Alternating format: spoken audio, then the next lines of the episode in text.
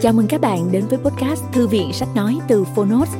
Ở podcast này, chúng tôi chia sẻ phần mở đầu và chương mục của những sách nói bán chạy thuộc nhiều lĩnh vực khác nhau được đội ngũ của Phonos chọn lọc.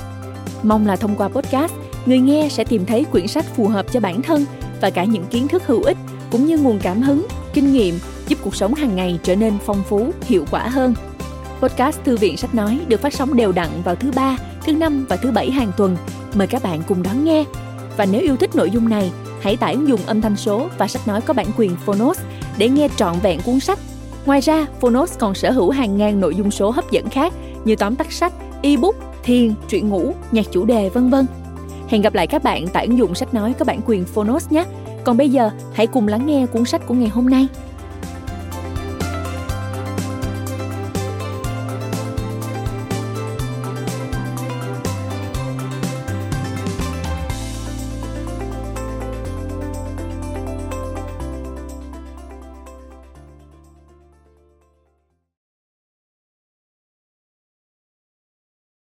Bạn đang nghe từ Phonos.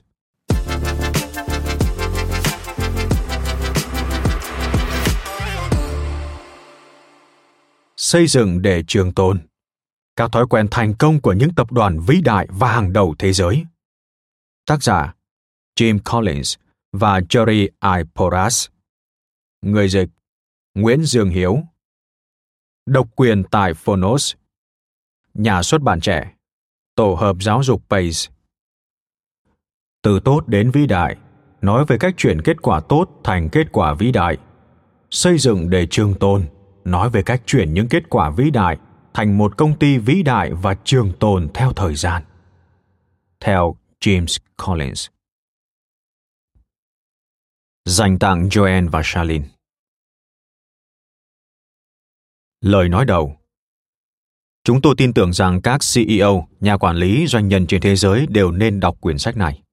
Các thành viên hội đồng quản trị của công ty, nhà tư vấn, nhà đầu tư, nhà báo, sinh viên kinh tế hay bất cứ ai quan tâm đến những doanh nghiệp, tập đoàn hàng đầu thế giới với những đặc tính của chúng cũng nên đọc nó.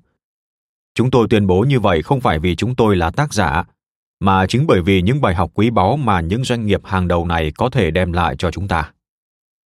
Theo chúng tôi được biết, việc nghiên cứu và viết ra một cuốn sách như thế này chưa từng được làm trước đây. Chọn ra một nhóm các công ty hàng đầu đã đứng vững qua thử thách của thời gian, năm thành lập trung bình vào khoảng 1897. Chúng tôi nghiên cứu các công ty này trong sự so sánh với một nhóm các công ty so sánh với tuổi đời tương tự, nhưng không có được mức thành công như những công ty hàng đầu kể trên.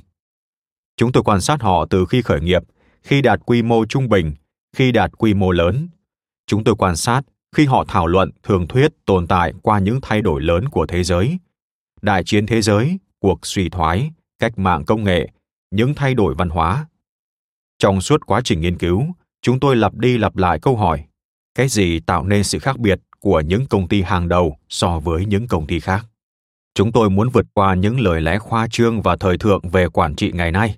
Chúng tôi quyết tâm tìm ra những nguyên tắc quản trị bất biến theo thời gian những nguyên tắc đã tạo ra những công ty thành công vượt bậc và rực rỡ. Trên con đường nghiên cứu, chúng tôi nhận ra rằng rất nhiều những phương pháp quản trị mới mẻ cải tiến hôm nay thực ra chẳng có gì mới cả. Đa số những ngôn từ thời thượng kiểu như quyền làm chủ nhân viên, sự trao quyền, phát triển liên tục, TQM, tầm nhìn chung, giá trị chia sẻ, vân vân. Hóa ra chỉ là những khái niệm được cập nhật lại từ những cái, trong một số trường hợp, ra đời từ thế kỷ thứ 19. Tuy nhiên, nhiều điều chúng tôi tìm thấy đã khiến chúng tôi kinh ngạc. Các huyền thoại sụp đổ, các khuôn mẫu truyền thống cũng vậy. Có khi chúng tôi cảm thấy lạc hướng, có khi những chứng cứ đánh thẳng vào các quan niệm và kiến thức trước đây. Chúng tôi phải học cách quên, phải vứt bỏ ra khuôn mẫu cũ để xây dựng những khuôn mẫu mới, đôi khi từ căn bản. Nghiên cứu tốn mất 6 năm, nhưng khoảng thời gian dài đó quả là đáng giá đến từng phút một. Khi nhìn lại công trình của mình, chúng tôi nhận ra rõ ràng hơn hết điều này. Hầu như ai cũng có thể xây dựng một doanh nghiệp hàng đầu. Đại đa số các nhà quản lý ở mọi cấp độ có thể học và áp dụng những bài học từ những công ty hàng đầu. Theo chúng tôi, từ nay chúng ta có thể từ bỏ những quan niệm sai lầm rằng quỹ đạo của phát triển của một công ty phụ thuộc vào việc nó được dẫn dắt bởi một số nhà lãnh đạo có phẩm chất đặc biệt và siêu hạng mà những người khác không thể học hoặc với tới được. Chúng tôi hy vọng các bạn sẽ gặt hái được nhiều điều từ cuốn sách này, với hàng trăm ví dụ cụ thể. Chúng tôi hy vọng có thể thúc đẩy các bạn có những hành động ngay trong tổ chức của mình. Chúng tôi hy vọng những khái niệm và khuôn mẫu của chúng tôi sẽ in sâu vào trí óc bạn, giúp bạn có những suy nghĩ đúng đắn trong kinh doanh. Chúng tôi hy vọng bạn có thể thu được những kiến thức bổ ích và tiếp tục truyền cho những người khác. Trên hết, chúng tôi mong bạn có được sự tự tin và cảm hứng rằng những bài học ở đây không chỉ áp dụng cho người khác. Chính bạn có thể học và áp dụng chúng. Chính bạn có thể xây dựng nên một công ty hàng đầu. JCC và JIP, Stanford, California, tháng 3 năm 1994. Lời giới thiệu Vào ngày 14 tháng 3 năm 1994, chúng tôi đưa bản thảo sau cùng của cuốn xây dựng để trường tồn cho nhà xuất bản. Như tất cả những tác giả khác, chúng tôi có những hy vọng và ước mơ cho công trình của mình, song không bao giờ chúng tôi cho phép những hy vọng đó trở thành võ đoán bình thường. Chúng tôi biết rằng, để có được một quyển sách thành công, phải có đến 10 hay 20 cuốn sách khác bằng hoặc hơn nó chìm dần vào quên lãng. Hai năm sau, khi viết lời giới thiệu cho lần xuất bản này, chúng tôi thật sự kinh ngạc trước thành công của cuốn sách. Hơn 40 lần xuất bản trên toàn thế giới, được dịch ra 13 ngôn ngữ, là cuốn sách bán chạy nhất ở Bắc Mỹ, Nhật Bản, Nam Mỹ và nhiều nước châu Âu khác. Có nhiều cách đánh giá mức độ thành công của một cuốn sách, song theo chúng tôi, điều quan trọng nhất là chất lượng độc giả của nó, xuất hiện trước tiên trên hàng loạt tờ báo, tạp chí, Cuốn sách này mau chóng có được một số lượng độc giả và gây ra một chuỗi phản ứng dây chuyền theo kiểu truyền miệng. Và đây, độc giả chính là điều quan trọng nhất. Cái gì là giá trị thực sự của một cuốn sách? Hoàn toàn không phải là giá bìa của nó. Đối với một người bận rộn, giá cả của một cuốn sách chẳng là gì cả so với thời gian cần để đọc và hiểu nó, nhất là đối với những cuốn sách hình thành trên nghiên cứu và ý tưởng như cuốn sách của chúng tôi. Đa số mọi người không đọc hết các cuốn sách mà họ mua. Do đó chúng tôi không chỉ ngạc nhiên về số người đã mua, mà còn về số người đã thực sự đọc nó. Rất nhiều người bận rộn, từ các CEO và các nhà quản trị cao cấp cho đến những doanh nhân tham vọng, lãnh đạo các tổ chức phi lợi nhuận, các nhà đầu tư, nhà báo, nhà quản lý trẻ. Tất cả đều đã dành cho xây dựng để trường tồn một chút thời gian, nguồn tài nguyên quý giá nhất của họ. Theo chúng tôi, Lượng độc giả to lớn của cuốn sách này là do bốn nguyên nhân cơ bản. Một là ý tưởng xây dựng một công ty to lớn và trường tồn thực sự đã gây cảm hứng cho rất nhiều người. Chúng tôi đã gặp nhiều nhà quản trị trên thế giới. Họ đều khao khát tạo ra một điều gì đó to lớn hơn, lâu dài hơn bản thân họ. Đó là một tổ chức với những giá trị trường tồn theo thời gian. Một tổ chức tồn tại không chỉ để kiếm lợi nhuận, chịu được thử thách của thời gian do có khả năng liên tục tự đổi mới từ bên trong. Không chỉ ở các nhà lãnh đạo các tập đoàn kinh doanh lớn, chúng tôi nhận thấy động cơ trên ở cả những nhà quản lý các doanh nghiệp vừa và nhỏ. Những con người như David Packard, George Merck, Walt Disney, Masaru Ibuka, Paul Gavin và William McKnight, những người được xem như Thomas Jefferson và James Madison của giới doanh nhân, thật sự đã đặt ra một loạt các tiêu chuẩn về giá trị và mức độ thành công cho rất nhiều người khác cố gắng noi theo. Rõ ràng là Parker và những đại gia khác không phải là những người khổng lồ ngay từ lúc khởi đầu. Ngược lại, họ cũng có những khởi nghiệp khiêm tốn như bao người khác. Rồi từ những doanh nghiệp nhỏ bé, họ đã lập nên được những tập đoàn thành công và trường tồn nhất trên thế giới. Một lãnh đạo của một công ty nhỏ đã nói, những điều họ đã làm và đạt được cho chúng tôi sự tự tin và cả hình mẫu để nói theo. Hai là, những người thực sự quan tâm đến kinh doanh luôn tìm kiếm những nguyên tắc cơ bản đã được thử thách qua thời gian họ không mấy quan tâm đến những khái niệm hình mẫu về quản trị mang tính thời thượng nhất thời thế giới đang thay đổi với một tốc độ chóng mặt nhưng điều đó không có nghĩa là con người không nên tiếp tục tìm kiếm những giá trị cơ bản đã được thử thách qua thời gian. Ngược lại, hơn bao giờ hết, người ta rất cần những giá trị ấy. Tất nhiên là chúng ta luôn cần tìm kiếm những ý tưởng và giải pháp mới. Các khám phá và phát minh chẳng phải đã thúc đẩy sự tiến bộ của loài người đó sao? Tuy nhiên, vấn đề chính đối với các tổ chức ngày nay không phải là thiếu các ý tưởng quản trị mới. Ngược lại, có quá nhiều ý tưởng như thế mà chủ yếu là ở chỗ thiếu hụt các nguyên tắc giá trị cơ bản cũng như sự thất bại trong việc áp dụng các nguyên tắc ấy bằng cách trở về với các nguyên tắc cơ bản các nhà quản trị sẽ đóng góp được nhiều hơn cho tổ chức của họ hơn là chạy theo các ý tưởng thời thượng mới mẻ về quản trị.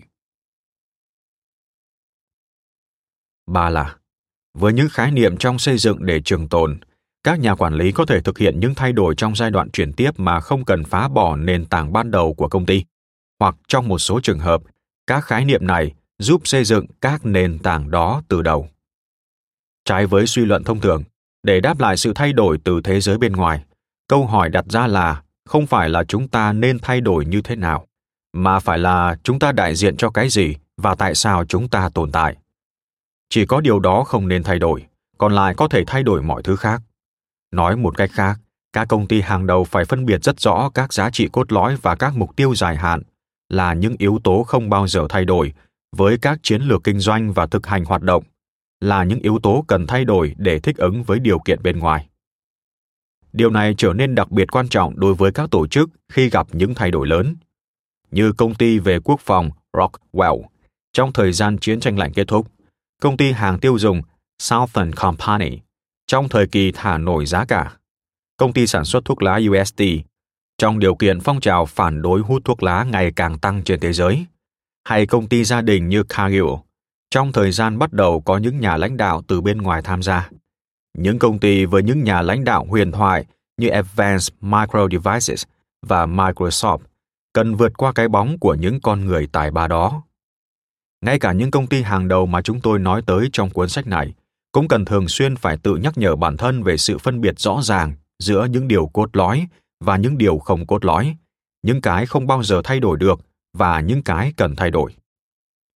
Một ví dụ, các lãnh đạo của tập đoàn Hewlett Packard luôn nhấn mạnh tầm quan trọng của sự phân biệt này, giúp cho mọi người thấy rằng mọi thay đổi trong cách vận hành, các chuẩn văn hóa và chiến lược kinh doanh đều không có nghĩa là làm mất đi tinh thần của HP Way, đường lối của HP.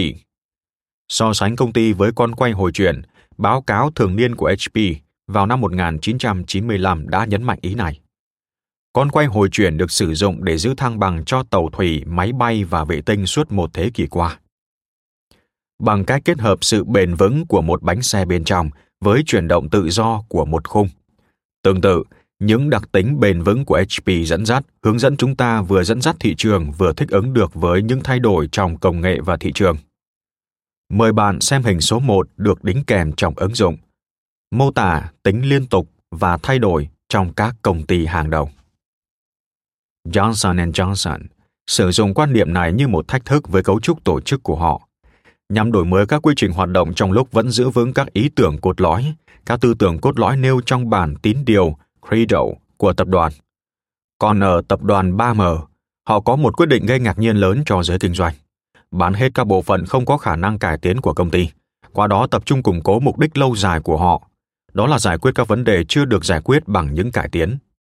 Thật sự, nếu có một bí quyết ở những công ty vĩ đại và trường tồn, thì đó chính là khả năng quản lý những thay đổi và sự liên tục. Một điều cần phải được bắt buộc thực hiện một cách có ý thức ngay ở những công ty hàng đầu trên thế giới.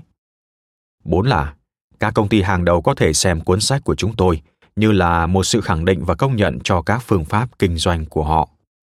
Cuốn sách này chỉ mới nói tới một số công ty hàng đầu, trong khi thực tế có rất nhiều công ty đạt tầm cỡ như vậy, thuộc đủ mọi loại lớn, nhỏ, công ty nhà nước và công ty tư nhân, công ty nổi tiếng và ít tiếng tăm, vân vân. Có thể kể thêm một số công ty hàng đầu không nằm trong nghiên cứu của chúng tôi, như Coca-Cola, LL Bean, Levi Strauss, McDonald's, McKinsey và State Farm, vân vân. Các công ty như Nike chưa đủ điều kiện về thời gian, cũng có thể được xem như gần đủ điều kiện để lọt vào danh sách này. Ngoài ra còn rất nhiều công ty ít tiếng tăm hơn, ít nhiều mang tính ẩn giật tách biệt, nhưng cũng là những công ty hàng đầu.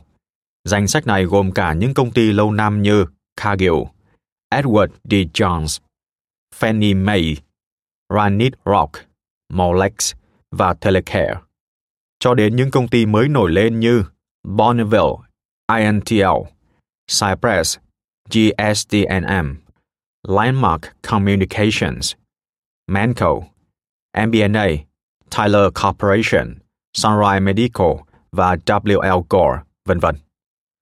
Báo chí nói chung thường có khuynh hướng dẫn dắt chúng ta quan tâm đến các công ty nổi tiếng ngay cả khi chúng thành công hay thất bại. Tuy nhiên vẫn có những công ty khác chỉ quan tâm đến các nguyên tắc cơ bản, tránh sự quan tâm của dư luận, âm thầm tạo ra việc làm, đóng góp cho xã hội. Chúng tôi cảm thấy lạc quan rằng có nhiều công ty như vậy mà vẫn có được các vị trí vững chắc trên thương trường. Xây dựng để trường tồn trong một môi trường toàn cầu đa văn hóa. Do 17 trong số 18 công ty hàng đầu được nghiên cứu ở đây có trụ sở chính đặt tại Mỹ. Thoạt tiền, chúng tôi có chút băn khoăn về việc các khái niệm cơ bản được bàn tới ở đây được áp dụng ở các quốc gia khác như thế nào. Sau khi xuất bản cuốn sách này, chúng tôi nhận ra rằng những khái niệm cơ bản trong nghiên cứu của chúng tôi đã được áp dụng rộng rãi trên thế giới trong các môi trường văn hóa khác nhau.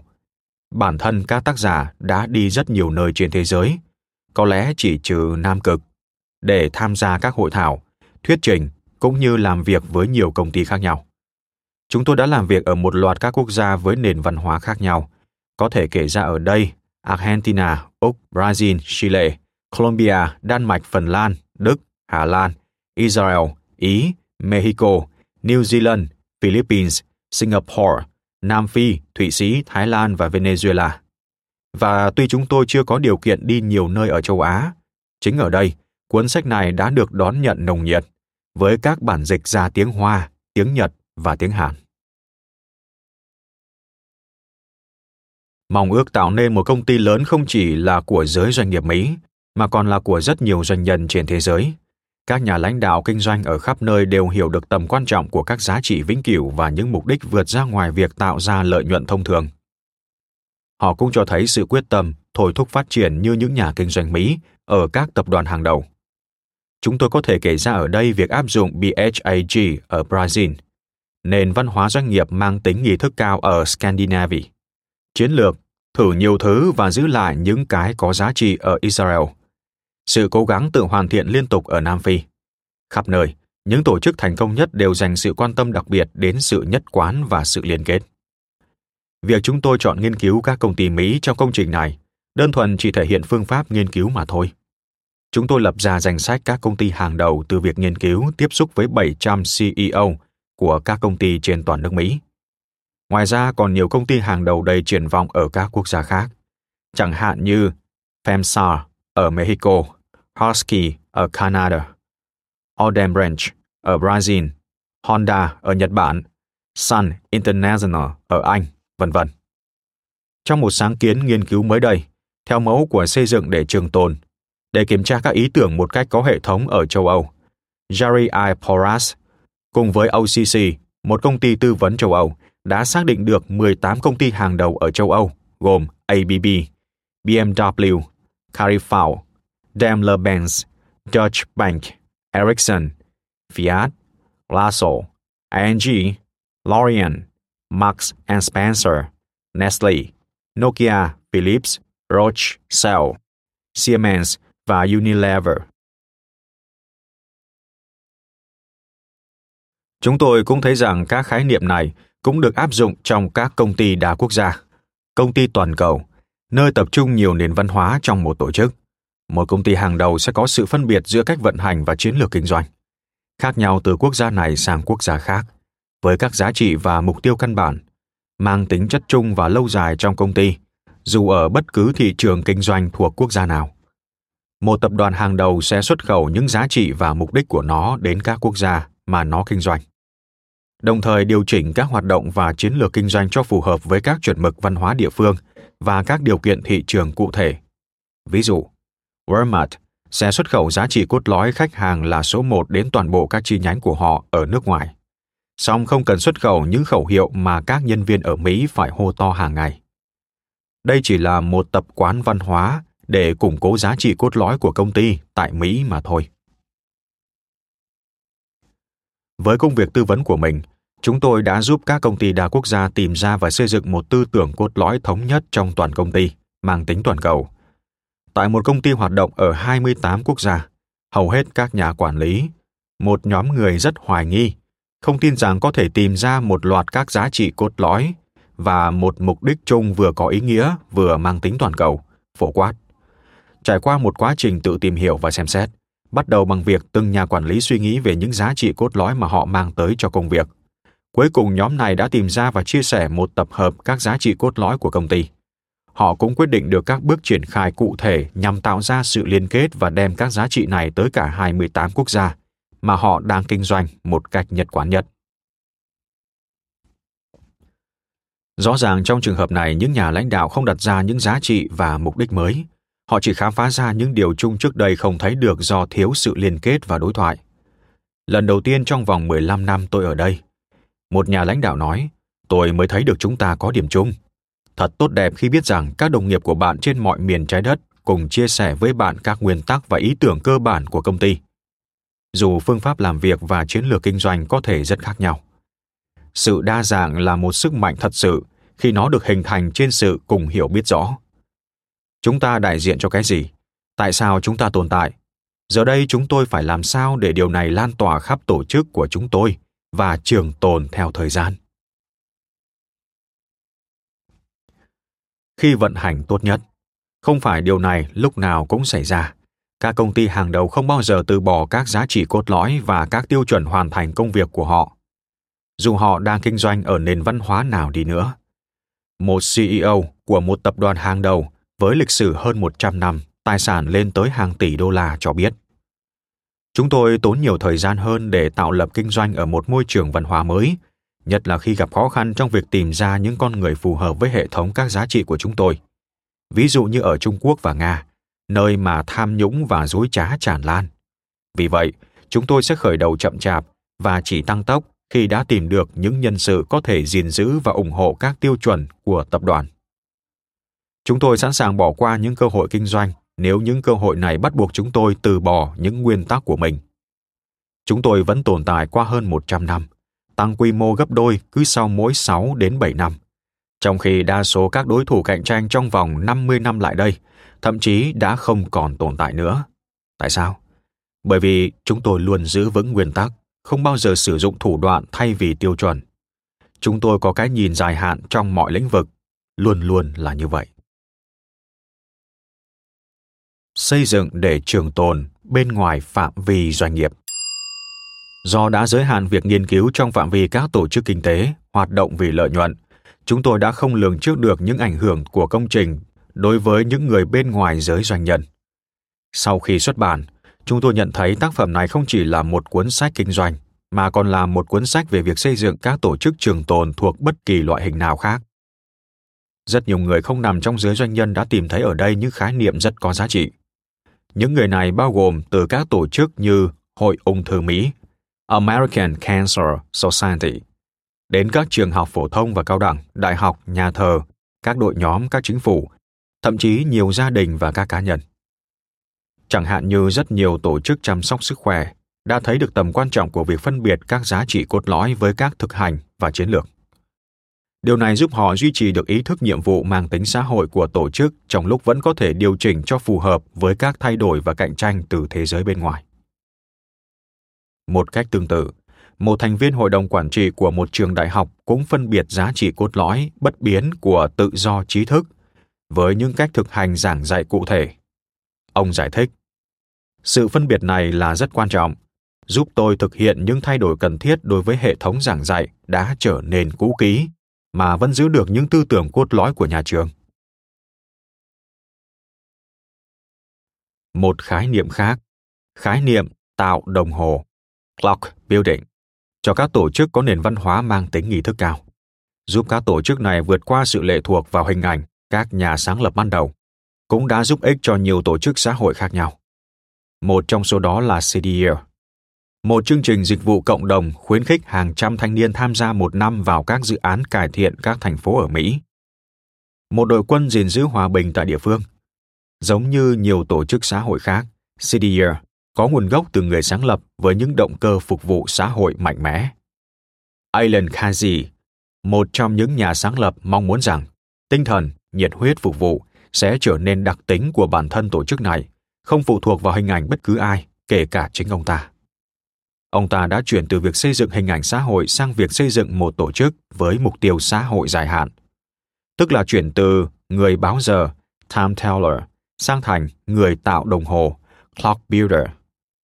Các tổ chức mang tính xã hội thường bắt đầu hình thành để giải quyết một vấn đề nào đó, cũng như đa số các công ty thường bắt đầu từ một ý tưởng kinh doanh hoặc một cơ hội thị trường nhất định nhưng cũng giống như việc mọi ý tưởng to tát đến mấy mọi cơ hội thị trường cuối cùng đều cổ hủ, lỗi thời. Mục tiêu thành lập của một tổ chức xã hội có thể được thực hiện hoặc trở nên không còn phù hợp nữa. Như vậy, việc tìm ra một mục đích sâu sắc và trường tồn, vượt trên mục đích ban đầu sẽ là quan trọng sống còn để xây dựng một tổ chức tồn tại lâu dài. Về mặt khái niệm chúng tôi không thấy có mấy khác biệt giữa các doanh nghiệp hàng đầu và các tổ chức phi lợi nhuận hàng đầu. Cả hai đều cần vượt lên khỏi sự phụ thuộc vào một nhà lãnh đạo hay một ý tưởng cụ thể. Dù là to lớn đến thế nào đi nữa, cả hai đều phụ thuộc dựa vào một bộ giá trị cốt lõi lâu dài, một mục tiêu dài hạn vượt lên mục tiêu tìm kiếm lợi nhuận đơn thuần. Cả hai đều cần thay đổi trong một thế giới đang thay đổi, nhưng vẫn phải gìn giữ những giá trị cốt lõi và mục tiêu cơ bản cả hai đều được hưởng lợi từ một nền văn hóa tổ chức có tính nghi thức cao và sự quan tâm đến việc lập kế hoạch cho sự kế thừa. Cả hai đều cần có những cơ chế để phát triển, các mục tiêu lớn, những thử nghiệm và bản lĩnh doanh nghiệp, sự liên tục tự hoàn thiện. Cả hai đều cần tạo ra sự liên kết nhất quán vững chắc trong nội bộ để gìn giữ các giá trị và mục tiêu cốt lõi và để thúc đẩy sự tiến bộ. Tất nhiên, cấu trúc chiến lược, động lực cạnh tranh là rất khác nhau giữa hai loại tổ chức trên nhưng bản chất của việc làm thế nào để xây dựng nên một tổ chức, thể chế trường tồn vĩ đại, thì lại hoàn toàn không khác nhau. Chúng tôi cũng bắt đầu xem xét cách thức áp dụng những khái niệm trong xây dựng để trường tồn ở mức độ xã hội, chính phủ. Ví dụ, nhật và israel là hai quốc gia đã rất có ý thức xây dựng các xã hội kết dính với các ý thức về giá trị và mục tiêu cốt lõi, với các cơ chế liên kết và các mục tiêu to lớn, táo bạo, mang tầm quốc gia. National BHAG. Nhà sử học Barbara Tuchman trong cuốn sách Thực hành lịch sử đã viết Với tất cả những vấn đề của mình, Israel có một lợi thế, ý thức về mục tiêu. Người Israel có thể không giàu có, dư giả hay có một cuộc sống êm ả, nhưng họ có cái mà sự dư giả đã bóp nghẹt, đó là động cơ. Động cơ này không phụ thuộc vào sự hiện diện của một lãnh tụ vĩ đại nào đó, mà nó nằm ngay trong cấu trúc của xã hội Israel, được tăng cường mạnh mẽ bởi những cơ chế liên kết như nghĩa vụ quân sự toàn dân. Một ký giả hàng đầu người Israel đã nói, không giống như đa số các quốc gia khác, chúng tôi có một mục tiêu lâu dài mà mọi người dân đều biết, đó là tạo nên nơi định cư an toàn cho mọi người Do Thái trên thế giới. Ở Mỹ, chúng ta có một hệ thống các giá trị cốt lõi được phát biểu rõ ràng và đẹp đẽ trong bản tuyên ngôn độc lập và diễn văn Gettysburg, nhưng vẫn cần tìm hiểu rõ hơn về những mục tiêu cơ bản. Trong lúc đại đa số công dân Israel có thể trả lời bạn tại sao Israel tồn tại, chúng tôi e rằng không thể tìm thấy sự kết dính tương tự ở xã hội Hoa Kỳ ngày nay. Có lẽ đa số dân Mỹ sẽ bối rối khi phân biệt giá trị cốt lõi bất biến theo thời gian của đất nước này với những thực hành cấu trúc và chiến lược của họ. Chẳng hạn, việc không kiểm soát súng trong dân cư là một giá trị cốt lõi hay chỉ là một biện pháp thực hành? Hành động khẳng định là một giá trị cốt lõi hay chỉ là một chiến lược? Ở tầm quốc gia, chúng ta cần áp dụng quan niệm giữ gìn cái cốt lõi, khuyến khích sự tiến bộ, nhằm phân biệt các giá trị cốt lõi với các thực hành và chiến lược, nhằm tạo ra những thay đổi có lợi trong khi vẫn giữ được các lý tưởng quốc gia. Cuối cùng, và có lẽ là hấp dẫn nhất, chúng tôi được biết rằng có rất nhiều người cảm thấy các khái niệm cơ bản của cuốn sách rất hữu dụng đối với cá nhân và gia đình họ. Nhiều người đã áp dụng các khái niệm âm dương trong giữ gìn cái cốt lõi, khuyến khích sự tiến bộ vào các vấn đề nhân sinh cơ bản như tự định hình và làm mới bản thân. Tôi là ai? Tôi đại diện cho cái gì? Mục tiêu của tôi là gì? Làm cách nào giữ được cái tôi trong một thế giới hỗn loạn và không thể dự đoán ngày nay? Làm cách nào tôi có thể chuyển ý nghĩa vào cuộc sống và công việc của tôi? Làm cách nào để tôi có thể luôn luôn đổi mới, cống hiến và có cảm hứng?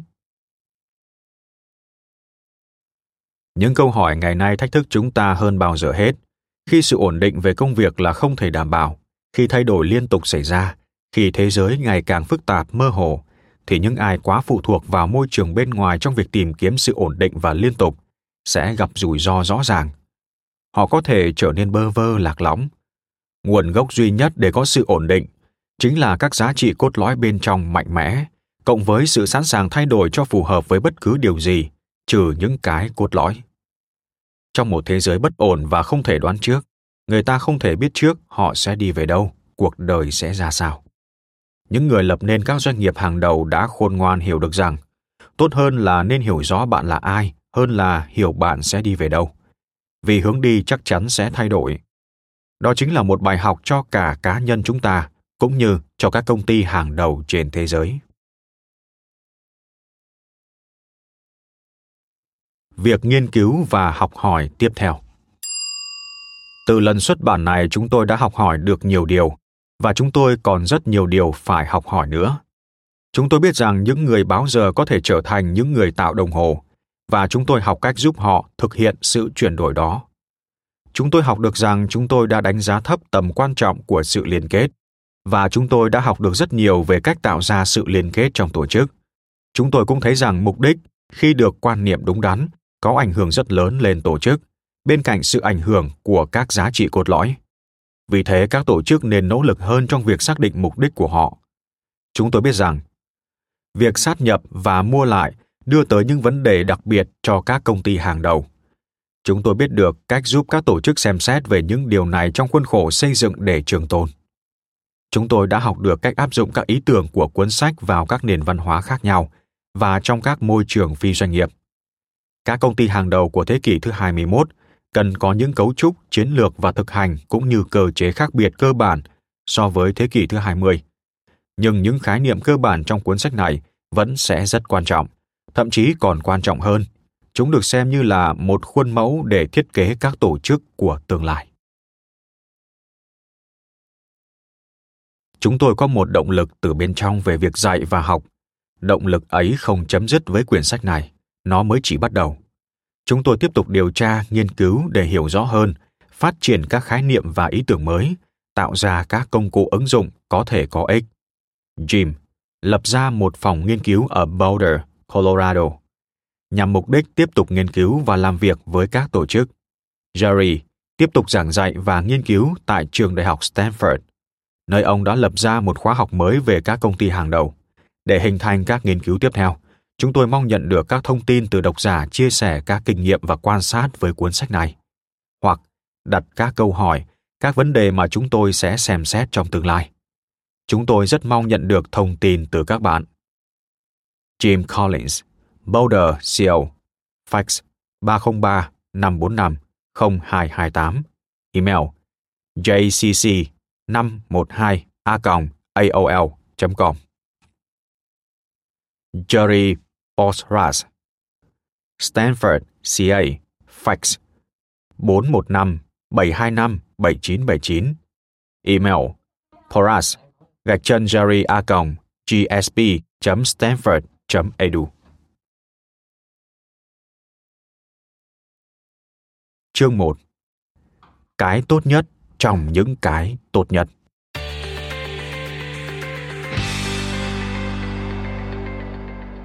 Khi nhìn lại cuộc đời làm việc của mình, điều làm tôi tự hào nhất là việc tôi đã góp phần tạo nên một công ty mà các giá trị, thực hành và thành công của nó đã có ảnh hưởng lớn lên cách thức quản trị của các công ty khác trên toàn thế giới.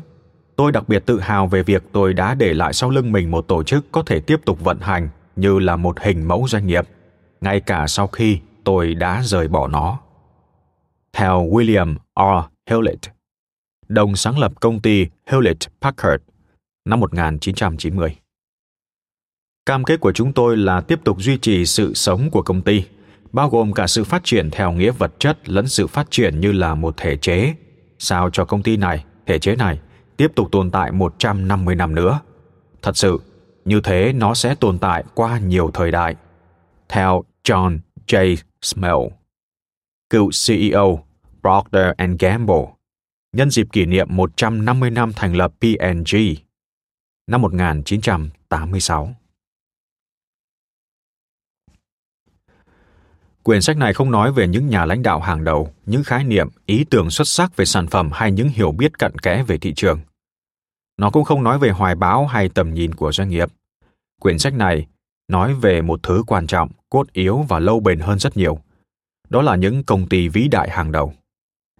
Thế nào là một công ty hàng đầu?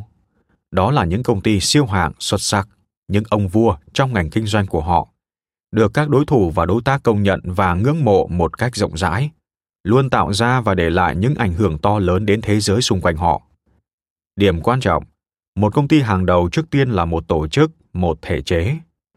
Mọi nhà lãnh đạo dù có thông thái xuất sắc và vĩ đại đến đâu đi nữa, cuối cùng cũng qua đời. Mọi sản phẩm và dịch vụ dù thành công đến đâu đi nữa, đều có lúc trở nên lỗi thời và lạc hậu. Ngay cả thị trường cũng có thể lỗi thời và biến mất. Nhưng các công ty hàng đầu phát triển qua một thời gian rất lâu dài, qua nhiều vòng đời sản phẩm khác nhau, qua nhiều thế hệ lãnh đạo khác nhau. Xin hãy dừng lại một chút và thử lập ra một danh sách các công ty hàng đầu của riêng bạn. Hãy suy nghĩ và chọn ra 5 đến 10 tổ chức đáp ứng được những tiêu chuẩn dưới đây. 1. Là thể chế, công ty hàng đầu trong ngành kinh doanh. 2. Được công nhận, ngưỡng mộ rộng rãi bởi giới doanh nhân có uy tín. 3. Tạo ra ảnh hưởng sâu đậm lên thế giới chúng ta đang sống. 4. Trải qua nhiều thế hệ lãnh đạo. 5 trải qua nhiều vòng đời sản phẩm, dịch vụ khác nhau. 6. Thành lập trước năm 1950. Bạn cũng có thể lấy mốc là các công ty có tuổi đời từ 50 trở lên. Hãy xem xét danh sách của bạn. Điều gì ở những công ty này gây cho bạn ấn tượng? Có cái gì chung giữa những công ty này? Đâu là lý do cho chất lượng và sự thịnh vượng lâu dài của họ? Những công ty này có khác biệt gì so với những công ty có cùng những cơ hội kinh doanh song đạt được thành công ít hơn? Trong dự án nghiên cứu kéo dài 6 năm, chúng tôi đã quyết tâm xác định và nghiên cứu một cách có hệ thống quá trình phát triển lịch sử của các công ty hàng đầu, nghiên cứu những khác biệt của chúng với các công ty so sánh, nhằm tìm ra các yếu tố tạo nên thành công của chúng. Cuốn sách này trình bày các kết quả nghiên cứu của chúng tôi và những áp dụng thực tế của các kết quả đó. Xin được nói rõ ngay từ đầu, các công ty so sánh trình bày trong cuốn sách này hoàn toàn không phải là những công ty kém hoặc không có hoài bão và tầm nhìn xa.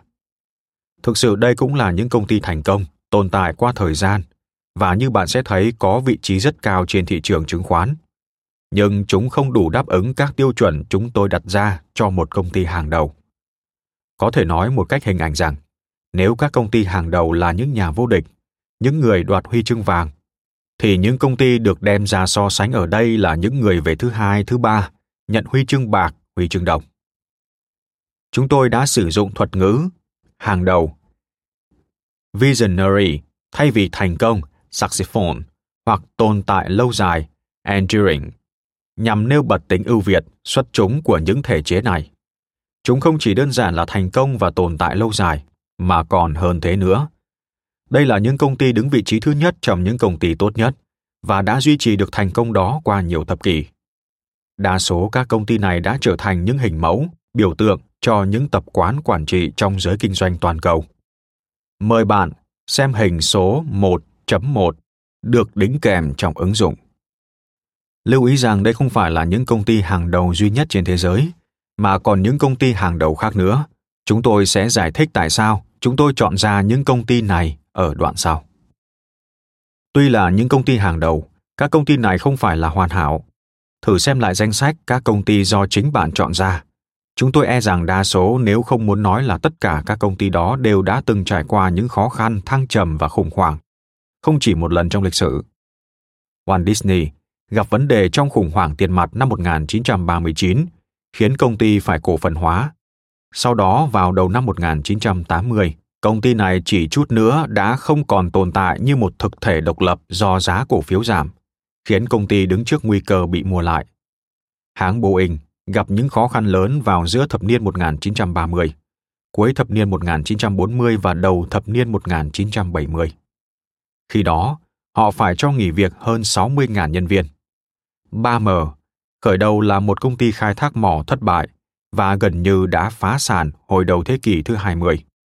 Hewlett Packard đối mặt với sự cắt giảm nghiêm trọng hồi năm 1945 và vào năm 1990, cổ phiếu của công ty thậm chí giảm giá xuống thấp hơn mệnh giá của chúng. Sony liên tục thua lỗ trong 5 năm đầu. từ năm 1945 tới năm 1950. Còn trong giai đoạn giành quyền thống trị thị trường sản phẩm VCR hồi những năm 1970, sản phẩm beta của công ty bị qua mặt bởi VHS. Công ty Ford từng bị thua lỗ ở mức kỷ lục trong nền kinh doanh Mỹ với 3,3 tỷ đô la trong vòng 3 năm, trước khi kịp gượng dậy và hồi sinh đầu những năm 1980. Citicorp thành lập năm 1812, cùng năm Napoleon tiến vào Moscow, đã trải qua những khủng hoảng cuối thế kỷ thứ 19, vào thời kỳ khủng hoảng kinh tế những năm 1930, và gần đây nhất là hồi cuối những năm 1980, khi họ gặp vấn đề với các khoản cho vay có phạm vi toàn cầu. IBM thì gần phá sản vào năm 1914 và một lần nữa vào năm 1921. Sau này gặp khó khăn vào đầu những năm 1990.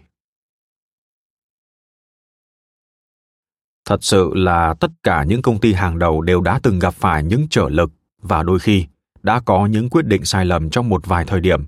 Thậm chí một số công ty còn đang gặp khó khăn khi chúng tôi thực hiện cuốn sách này. Tuy nhiên, điều quan trọng là những công ty hàng đầu đã thể hiện tính đàn hồi đáng kể, khả năng cho phép họ phục hồi thành công trở lại sau những nghịch cảnh. Kết quả là những công ty hàng đầu có được những kết quả rất tốt đẹp trong dài hạn. Giả sử, bạn đầu tư một đô la vào cổ phiếu của một công ty bình thường, một công ty so sánh và một công ty hàng đầu vào ngày 1 tháng 1 năm 1926. Nếu bạn tiếp tục đầu tư lại tất cả số tiền lãi và có những điều chỉnh hợp lý khi các công ty này có mặt trên thị trường chứng khoán, một đô la đầu tư ban đầu của bạn vào một công ty bình thường sẽ trở thành 415 đô la vào ngày 31 tháng 12 năm 1990. Không tệ lắm, đúng không?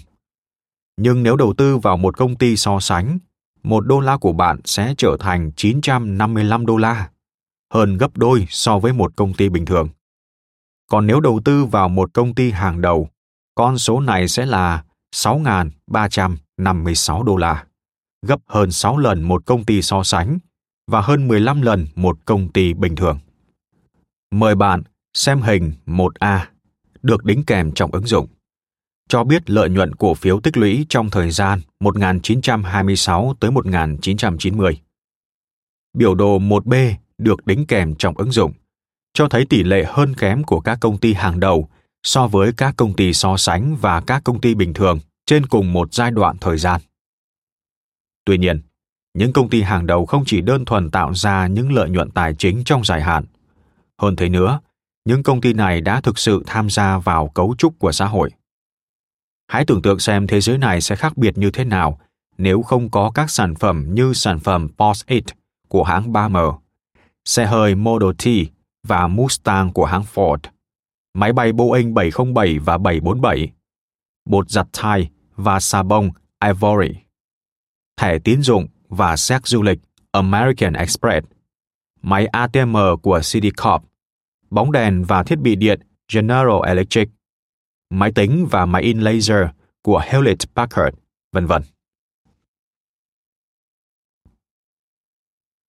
Hãy nghĩ xem có biết bao trẻ em và người lớn đã lớn lên với Disneyland, chuột Mickey, vịt Donald và nàng Bạch Tuyết. Hãy chỉ ra cho tôi một đại lộ nào không có bảng quảng cáo vẽ hình chàng cao bồi Marlboro, hay vùng nông thôn Hoa Kỳ nào không có các gian hàng Walmart. Dù tốt hay xấu, những công ty này đã để lại những dấu ấn không thể phai mờ lên thế giới xung quanh ta. Tuy nhiên, tìm hiểu xem bằng cách nào những công ty này có thể vươn lên tách hẳn ra thành một nhóm những công ty hàng đầu mới thực sự là một công việc thú vị. Họ đã khởi đầu, vượt qua các khó khăn, vươn lên từ một khởi đầu khiêm tốn thành những đại gia tầm cỡ thế giới như thế nào. Và khi họ đã trở thành những công ty lớn, họ đã có những đặc điểm nào để trở thành hàng đầu, vượt lên trên những công ty lớn khác để tạo ra lập nên và duy trì những công ty như thế chúng ta cần học tập những gì từ những công ty hàng đầu này xin mời quý vị độc giả tham gia vào một chuyến đi cùng chúng tôi trong phần tiếp theo của cuốn sách để có được những câu trả lời cho những câu hỏi trên Phần còn lại của chương này chúng tôi xin dành để mô tả lại quá trình nghiên cứu. Từ chương 2 trở đi, chúng tôi sẽ trình bày các kết quả tìm thấy của chúng tôi trong số đó có nhiều khám phá gây ngạc nhiên và phản trực giác. Để xem trước các kết quả tìm được của chương trình này, xin liệt kê dưới đây 12 huyền thoại phổ biến đã bị đập tan trong quá trình nghiên cứu của chúng tôi. 12 huyền thoại tàn vỡ Huyền thoại 1 Để lập ra một công ty vĩ đại, cần một ý tưởng vĩ đại. Thực tế, lập ra một công ty từ một ý tưởng vĩ đại có thể là một ý tưởng kém. Hầu như không có công ty hàng đầu nào ra đời với một ý tưởng vĩ đại cả. Trên thực tế, một số khởi đầu mà không có ý tưởng cụ thể nào cả. Một số khác thậm chí đã khởi đầu bằng những thất bại. Ngoài ra, các công ty hàng đầu cũng thường không đạt được thành công kinh doanh bước đầu bằng các công ty so sánh. Như trong câu chuyện ngụ ngôn về rùa và thỏ, các công ty hàng đầu thường có khởi đầu chậm chạp, song lại là người thắng cuộc sau cùng. Huyền thoại số 2 Các công ty hàng đầu đòi hỏi có những người lãnh đạo vĩ đại, xuất chúng, có sức lôi cuốn. Thực tế, ngược lại, điều này không cần thiết, mà đôi khi còn là trở ngại cho sự phát triển lâu dài của công ty. Một số CEO quan trọng nhất trong lịch sử các công ty này không thuộc loại các lãnh đạo xuất chúng vĩ đại theo khuôn mẫu. Một số họ thậm chí lảng tránh những khuôn mẫu như vậy. Giống như những người khai sinh ra nước Mỹ ở hội nghị lập hiến, họ tập trung công sức hướng về việc xây dựng nên một thể chế trường tồn hơn là tạo ra hình ảnh một vĩ nhân. Họ mong muốn trở thành những người tạo đồng hồ, không phải là người báo giờ đơn thuần và họ thiên về khuynh hướng này nhiều hơn khi so sánh với các CEO ở các công ty so sánh khác. Huyền thoại số 3 các công ty thành công nhất tồn tại trước tiên và trên hết vì mục tiêu tối đa hóa lợi nhuận. Thực tế, ngược lại với những lý thuyết kinh doanh, tối đa hóa lợi nhuận và tối đa hóa tài sản cho cổ đông không phải là yếu tố thúc đẩy chủ đạo hay mục tiêu cao nhất trong lịch sử của các công ty hàng đầu. Những công ty này theo đuổi một loạt mục tiêu lợi nhuận chỉ là một trong số đó và không nhất thiết phải là mục tiêu số một.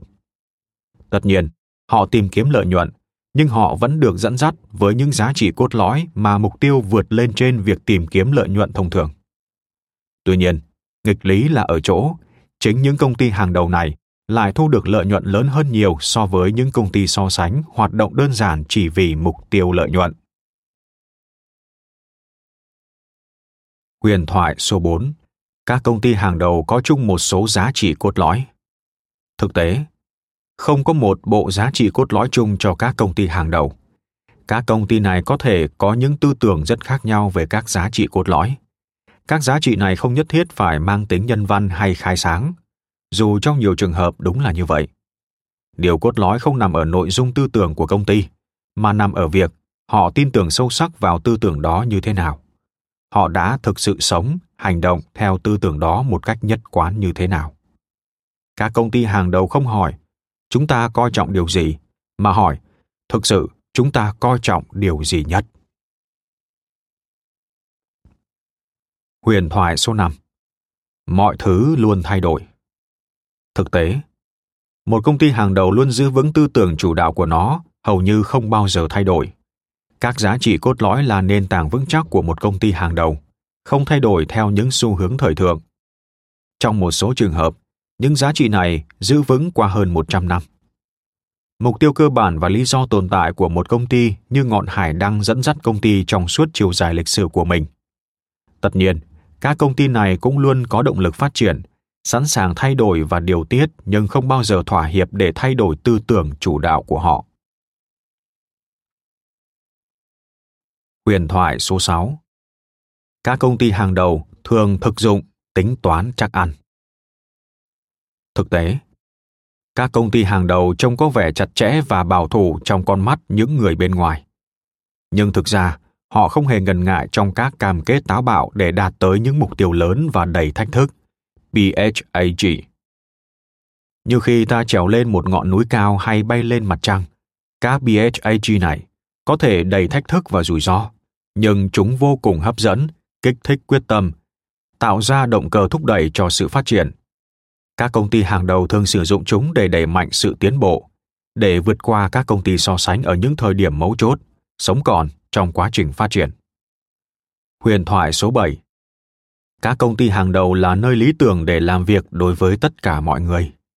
Thực tế, ngược lại, điều đó chỉ đúng với những ai thực sự phù hợp với những tư tưởng cốt lõi cũng như các tiêu chuẩn của công ty này mà thôi. Nếu làm việc cho những công ty này hoặc là bạn phù hợp và phát triển rực rỡ trong công việc, theo một cách không thể nào tốt hơn, hoặc là bạn bị đẩy ra ngoài ngay lập tức. Chỉ một trong hai khả năng đó mà thôi. Điều đó có gì đó như là thuộc về nghi lễ tôn giáo vậy. Những công ty này nói rất rõ điều mà họ đại diện, cũng như điều họ muốn đạt tới. Vì thế, một cách đơn giản là họ sẽ không có chỗ cho bất cứ ai không muốn hoặc không thể hòa hợp được với các tiêu chuẩn đã định sẵn của công ty họ. Huyền thoại số 8 Các công ty thành công lớn có những bước đi tốt nhất thông qua việc lập ra những kế hoạch mang tính chiến lược phức tạp và xuất sắc. Thực tế, các công ty hàng đầu thực hiện những bước đi tốt nhất trong quá trình phát triển bằng kinh nghiệm, phép thử và sai, cơ hội và đôi khi bằng cả ngẫu nhiên nữa. Khi nhìn lại, những điều tưởng như là tiên đoán hoặc lập kế hoạch trước đa phần chỉ là kết quả của việc thực hiện câu thử nhiều cách và giữ lại những cách có hiệu quả. Theo nghĩa này, những công ty hàng đầu đã dường như lặp lại quá trình tiến hóa của các loài sinh vật, theo thuyết tiến hóa của darwin. Hơn là những điều đã được trình bày trong bất kỳ giáo trình nào về kế hoạch chiến lược kinh doanh. Huyền thoại số 9 các công ty cần thuê các ceo từ bên ngoài để thúc đẩy những thay đổi cơ bản. Thực tế trong khoảng thời gian tổng cộng 1.700 năm tồn tại của các công ty hàng đầu trong nghiên cứu này, chúng tôi chỉ thấy có 4 trường hợp tìm kiếm CEO từ bên ngoài. Và 4 trường hợp này lại xảy ra chỉ ở hai công ty mà thôi. Việc sử dụng đội ngũ quản trị cao cấp xây dựng từ nội bộ công ty ở các công ty hàng đầu được thực hiện ở mức độ cao hơn nhiều so với các công ty so sánh. Theo thời gian, những công ty hàng đầu đã phá bỏ một quan niệm rất phổ biến. Đó là những thay đổi quan trọng và những ý tưởng mới không thể đến từ những người trong nội bộ công ty được. Huyền thoại số 10 Những công ty thành công nhất chủ yếu tập trung vào việc đánh bại các đối thủ cạnh tranh. Thực tế, các công ty hàng đầu chủ yếu tập trung vào việc đánh bại chính mình. Thành công và đánh bại các đối thủ cạnh tranh đến với họ không phải là mục tiêu cuối cùng mà chỉ là kết quả còn lại của quá trình liên tục đặt câu hỏi làm thế nào để ngày mai chúng ta có thể làm tốt hơn ngày hôm nay họ đã lặp đi lặp lại câu hỏi này như là một phương thức tồn tại trong một số trường hợp trên 150 năm qua. Cho dù đã gặt hái được những kết quả tốt đẹp và vượt trội hơn các đối thủ đến mức nào đi nữa, những công ty này vẫn không bao giờ nghĩ rằng như thế đã là đủ. Huyền thoại số 11 bạn không thể vừa ăn bánh vừa giữ lại được bánh. Thực tế, các công ty hàng đầu không áp dụng nguyên tắc độc tài của chữ hoặc tyranny of the or. Quan điểm theo lý trí thuần túy cho rằng người ta chỉ có thể có A hoặc B chứ không thể có cả hai. Họ từ chối sự lựa chọn giữa ổn định hoặc phát triển, độc tài cá nhân hoặc nền văn hóa công ty mang tính nghi thức. Các nhà quản lý từ nội bộ hoặc những thay đổi căn bản chủ yếu các thực hành mang tính bảo thủ hoặc những mục tiêu lớn mang tính thách thức, tạo ra lợi nhuận hoặc theo đuổi giá trị và mục đích. Thay vào đó, họ áp dụng nguyên tắc sự kỳ diệu của chữ và. Genius of the end. Quan điểm cho phép người ta theo đuổi cả A lẫn B trong cùng một thời gian. Huyền thoại số 12 Các công ty trở thành những công ty hàng đầu chủ yếu thông qua việc ra những tuyên ngôn về tầm nhìn và hoài bão của công ty. Thực tế, các công ty hàng đầu đạt được tầm vóc của họ không hoàn toàn do những tuyên bố, dù đúng là họ thường ra những tuyên bố như vậy. Họ cũng không trở nên vĩ đại do đã viết ra những tuyên ngôn về mục tiêu, giá trị, sứ mạng, đã trở nên phổ biến trong giới quản trị ngày nay. Mặc dù đúng là họ đã viết ra những điều đó nhiều hơn các công ty khác, và viết ra nhiều năm trước khi điều đó trở nên phổ biến. Viết ra một tuyên ngôn có thể là một bước quan trọng trong quá trình xây dựng một công ty hàng đầu. Song đó chỉ là một trong số hàng ngàn bước của một quá trình bất tận, thể hiện những đặc tính chủ yếu của các công ty hàng đầu mà chúng tôi xác định được từ công trình này. Dự án nghiên cứu. Nguồn gốc. Ai là nhà lãnh đạo có tầm nhìn xa? Tại công ty 3M. vào năm 1988, chúng tôi đã chăn trở với câu hỏi về tầm nhìn doanh nghiệp. Thực sự điều này có tồn tại không? Và nếu có thì chính xác đó là gì? Từ đâu mà có? Báo chí và những người nghiên cứu quản trị đã dành sự quan tâm đặc biệt cho vấn đề này. Sau những điều đã được viết ra vẫn chưa làm cho chúng tôi thỏa mãn. Trước hết, bản thân khái niệm tầm nhìn đã dễ gây ra sự nhầm lẫn và lúng túng khi sử dụng. Nó hoàn toàn không rõ ràng. Một số người nói rằng đó là việc thấu hiểu thị trường tương lai. Số khác nghĩ đến khía cạnh công nghệ và sản phẩm của tầm nhìn. Một số khác nữa lại nhấn mạnh đến khía cạnh tổ chức, các giá trị, mục đích, mục tiêu, hình ảnh của một nơi làm việc lý tưởng. Nói chung là rất rắc rối. Dễ hiểu tại sao đa số doanh nhân hoài nghi về khái niệm này. Rõ ràng là nó gây lúng túng, thiếu thực tế. Hơn nữa, điều làm chúng tôi đau đầu nhất chính là việc hình ảnh của một nhà lãnh đạo có tầm nhìn xa không được đề cập trong hầu hết các cuộc tranh luận, các bài viết về tầm nhìn. Chúng tôi tự hỏi nếu như sự lãnh đạo có tầm nhìn xa trông rộng là quyết định cho thành công của một tổ chức, thì ai là nhà lãnh đạo xuất sắc và có tầm nhìn xa ở công ty 3M? Chúng tôi không trả lời được câu hỏi này. Bạn thì sao? 3M là một công ty được ngưỡng mộ qua nhiều thập kỷ. Thế mà ít ai có thể kể tên CEO hiện tại của công ty này hoặc những CEO tiền nhiệm của nó. Rất nhiều người đồng ý rằng 3M là công ty hàng đầu, nhưng dường như nó không có hoặc chưa từng có các nhà lãnh đạo hàng đầu xuất chúng. 3M thành lập năm 1902. Đến năm 1994, đã trải qua 10 thế hệ CEO. Rõ ràng thành công của 3M không chỉ đơn thuần đến từ một sản phẩm hàng đầu, một thị trường hàng đầu hay một đột phá may mắn. Tất cả những điều đó không đủ để làm nên gần một thế kỷ thành công của công ty được. Chúng tôi nhận ra 3M đã thể hiện một điều gì đó vượt lên trên sự lãnh đạo hàng đầu, sản phẩm thị trường hay tuyên bố kinh doanh hàng đầu. Chúng tôi kết luận, có thể mô tả 3M tốt nhất bằng cụm từ một công ty vĩ đại và hàng đầu. Và như thế chúng tôi đã bắt đầu dự án nghiên cứu mở rộng, từ đó ra đời cuốn sách này. Nói ngắn gọn, chúng tôi có hai mục tiêu cơ bản cho dự án đó là một Xác định những đặc tính và động lực chung của những công ty hàng đầu những đặc tính và động lực này tạo ra sự khác biệt giữa chúng và những công ty khác từ đó đưa những kết quả tìm kiếm được vào một khuôn mẫu khái niệm hữu ích 2. Diễn đạt một cách hiệu quả những khái niệm và những kết quả tìm kiếm được nhằm tạo ảnh hưởng đến việc thực hành quản trị, đồng thời giúp ích cho những ai muốn lập ra và xây dựng nên những công ty hàng đầu. Bước 1. Chúng tôi nghiên cứu những công ty nào?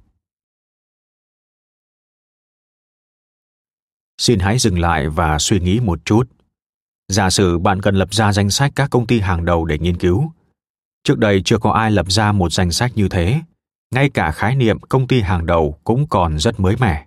Bạn sẽ làm gì? Chúng tôi đã chăn trở nhiều về vấn đề này và đi đến kết luận là bản thân chúng tôi không nên lập ra danh sách này. Tại sao? Bởi có thể chúng tôi chưa hiểu rõ và đầy đủ về tất cả các công ty. Do đó sẽ dễ dàng có thiên kiến khi lập ra một danh sách. Chẳng hạn, sẽ ưu tiên hơn cho các công ty ở California hoặc các công ty về công nghệ, đơn giản bởi chúng tôi quen thuộc rành rẽ về những công ty này hơn. Để giảm thiểu những thiên kiến cá nhân có thể xảy ra, chúng tôi lựa chọn cách sau. Phỏng vấn CEO ở một loạt các tập đoàn hàng đầu thuộc nhiều quy mô khác nhau, nhiều ngành khác nhau, nhiều loại khác nhau, ở nhiều địa phương khác nhau và nhờ họ giúp lập ra danh sách các công ty hàng đầu. Chúng tôi chọn và tin tưởng vào ý kiến của họ hơn là ý kiến từ giới học thuật, bởi các CEO này là những người thường xuyên và trực tiếp đối mặt với thực tế và thách thức của việc xây dựng và quản trị công ty. Chúng tôi hiểu rằng các CEO hàng đầu chắc chắn sẽ có những hiểu biết tốt nhất về các công ty trong và ngoài ngành kinh doanh của họ. Ngoài ra, họ cũng luôn phải theo dõi chặt chẽ các công ty bạn hàng và đối thủ cạnh tranh trên thị trường vào tháng 8 năm 1989, chúng tôi đã thực hiện nghiên cứu mẫu từ 700 CEO thuộc các thành phần sau. 500 công ty công nghiệp theo danh sách của tạp chí Fortune, 500 công ty dịch vụ theo danh sách của tạp chí Fortune, 500 công ty tư nhân INC, 100 công ty công cộng INC. Để đảm bảo mẫu điều tra có đại diện từ mọi ngành kinh doanh, chúng tôi chọn ra các CEO từ cả các công ty công nghiệp và dịch vụ trong danh sách của Fortune, mỗi loại 250 công ty. Các công ty INC, cả công cộng và tư nhân, cho chúng tôi đại diện của các doanh nghiệp cỡ nhỏ hơn. 200 công ty loại này đã được đưa vào mẫu. Chúng tôi đề nghị các CEO được phỏng vấn hãy nêu ra từ 1 đến 5 công ty mà họ nghĩ là hàng đầu, siêu hạng, có tầm nhìn và hoài bão lớn. Với lưu ý rằng câu trả lời này phải là của chính bản thân họ chứ không phải nhờ bất kỳ ai khác trong công ty trả lời hộ. Chúng tôi đã nhận được tỷ lệ trả lời là 23,5% các CEO được hỏi. 165 phiếu được nộp lại, với tỷ lệ trung bình là 3,2 công ty được nêu tên trên mỗi phiếu. Chúng tôi thực hiện một phân tích thống kê nhằm đảm bảo đã nhận được mẫu trả lời từ mọi loại đối tượng nghiên cứu. Nói cách khác, không có nhóm CEO nào vượt trội về số lượng. Chúng tôi đã nhận được những câu trả lời này từ các công ty thuộc mọi ngành kinh doanh, thuộc đủ loại và mô hình khác nhau. Dựa theo kết quả thu được, chúng tôi lập ra danh sách 20 công ty hàng đầu được kể tên nhiều nhất trong các phiếu trả lời nói trên. Chúng tôi loại bỏ các công ty thành lập sau năm 1950, với suy nghĩ rằng các công ty lập ra trước năm 1950 đã chứng tỏ bản thân chúng không chỉ là kết quả của một nhà lãnh đạo hay một ý tưởng xuất sắc nào đó mà thôi. Bằng cách này, danh sách rút xuống còn 18. Công ty trẻ nhất trong danh sách này thành lập năm 1945 và lão làng nhất là công ty thành lập năm 1812. Vào thời gian nghiên cứu này diễn ra, độ tuổi trung bình của các công ty hàng đầu trong danh sách này là 92. Thời điểm thành lập trung bình là năm 1897 và thời điểm thành lập trung bình cụ thể là 1902. Mời bạn xem hình 1.2 được đính kèm trong ứng dụng. Bước 2. Né tránh bẫy, khám phá các cao ốc, lập ra danh sách các công ty so sánh. Chúng tôi có thể xếp các công ty hàng đầu thành một nhóm và nghiên cứu bằng cách trả lời các câu hỏi đại loại như đâu là những đặc tính chung ở các công ty này. Song dường như đây chính là khiếm khuyết cơ bản của phương pháp phân tích tìm các đặc tính chung. Hãy cùng xem cách làm này giờ ở chỗ nào. Ví dụ, chúng tôi có thể khám phá ra rằng tất cả 18 công ty này đều có văn phòng và ca cao ốc, đều có bàn ghế, hệ thống thanh toán, hội đồng quản trị, hệ thống kế toán vân vân. Bạn thấy đấy, rõ ràng phương pháp này không cho bạn biết thêm kết luận gì mới mẻ và có ích cả. Xin độc giả đừng hiểu sai ý của chúng tôi khi lặp đi lặp lại vấn đề này. Chúng tôi phải lặp đi lặp lại ở đây vì một điều đáng buồn là đa số các nghiên cứu về kinh doanh gần đây rơi vào cái bẫy khám phá các cao ốc này. Giả dụ, bạn nghiên cứu một nhóm các công ty thành công và bạn phát hiện ra rằng các công ty này đều tập trung vào khách hàng tăng chất lượng hàng hóa, trao quyền cho nhân viên. Bạn có thấy rằng những phát hiện đó chẳng qua cũng chỉ như những phát hiện về những tòa cao ốc mà mọi công ty thành công đều có hay không? Bạn có khám phá ra điều gì phân biệt những công ty thành công với những công ty bình thường không? Bạn không biết và không thể biết trừ phi bạn có một nhóm các công ty khác để đem ra so sánh. Một chuẩn so sánh nhất định. Câu hỏi chủ chốt ở đây không phải là đâu là điểm chung của các công ty này, mà phải là đâu là sự khác biệt chính ở những công ty này. Cái gì giúp ta phân biệt chúng với những công ty khác? Chúng tôi đi đến kết luận chỉ có thể đạt đến mục tiêu nghiên cứu nếu so sánh các công ty hàng đầu với một số công ty khác có sự khởi đầu tương tự như chúng trong kinh doanh. Rất khó khăn. Chúng tôi đã chọn ra một cách có hệ thống các công ty so sánh cho từng công ty hàng đầu một công ty so sánh tương ứng với một công ty hàng đầu. Bạn có thể xem lại hình 1.1 được đính kèm trong ứng dụng. Áp dụng những tiêu chuẩn sau đây. 1. Có cùng thời điểm ra đời. Các công ty so sánh được lập ra trong cùng một thời kỳ với công ty hàng đầu. Các công ty so sánh trong nghiên cứu của chúng tôi có thời điểm thành lập trung bình vào năm 1892, so với các công ty hàng đầu là 1897. 2 có sản phẩm và thị trường tương tự lúc mới thành lập. Chúng tôi chọn ra các công ty so sánh có cùng các sản phẩm, dịch vụ và thị trường tương tự như các công ty hàng đầu trong thời gian mới khởi nghiệp. Tuy nhiên sau đó các công ty này không nhất thiết phải cùng một ngành kinh doanh. Ví dụ trường hợp công ty hàng đầu Motorola ngày nay đã có phạm vi kinh doanh vượt xa ra ngoài các sản phẩm điện tử tiêu dùng lúc đầu. Trong khi công ty so sánh của nó, Zenith, thì không được như vậy. Ở đây chúng tôi muốn tìm hiểu tại sao cùng một sự khởi đầu lại có thể có những kết quả khác nhau như vậy. 3. Các công ty so sánh cũng đã xuất hiện, được nhắc tới trong kết quả điều tra từ các CEO, nhưng ít hơn các công ty hàng đầu, nhằm đảm bảo việc lấy thông tin từ cùng một nguồn, các CEO. 4. Các công ty so sánh hoàn toàn không phải là các công ty kém hay thất bại. Việc so sánh các công ty hàng đầu rất tốt, tuyệt hảo với các công ty so sánh tốt. Theo chúng tôi sẽ đem lại nhiều giá trị và độ tin cậy cao hơn là nếu so sánh với các công ty kém hoàn toàn. Ví dụ, bàn so sánh giữa một đội bóng vô địch Olympic với một đội bóng của trường đại học. Sự khác biệt là dễ thấy. Song sự khác biệt ấy không nói lên điều gì cả nhưng nếu so sánh đội vô địch với một đội bóng hạng 2 hoặc 3 và tìm thấy những khác biệt, thì kết quả so sánh của bạn thật sự có giá trị và hữu ích. Bước 3. Lịch sử và tiến hóa. Chúng tôi đã đặt ra một nhiệm vụ nặng nề, nghiên cứu các công ty hàng đầu trong toàn bộ lịch sử phát triển của chúng. Không chỉ hỏi các công ty này có những đặc điểm gì hôm nay, chúng tôi chủ yếu đặt ra các câu hỏi như các công ty này khởi nghiệp như thế nào, phát triển ra sao? Đã giải quyết khó khăn khi ở quy mô nhỏ, thiếu vốn như thế nào? Đã quản lý quá trình phát triển từ bước khởi nghiệp thành một tập đoàn ra sao?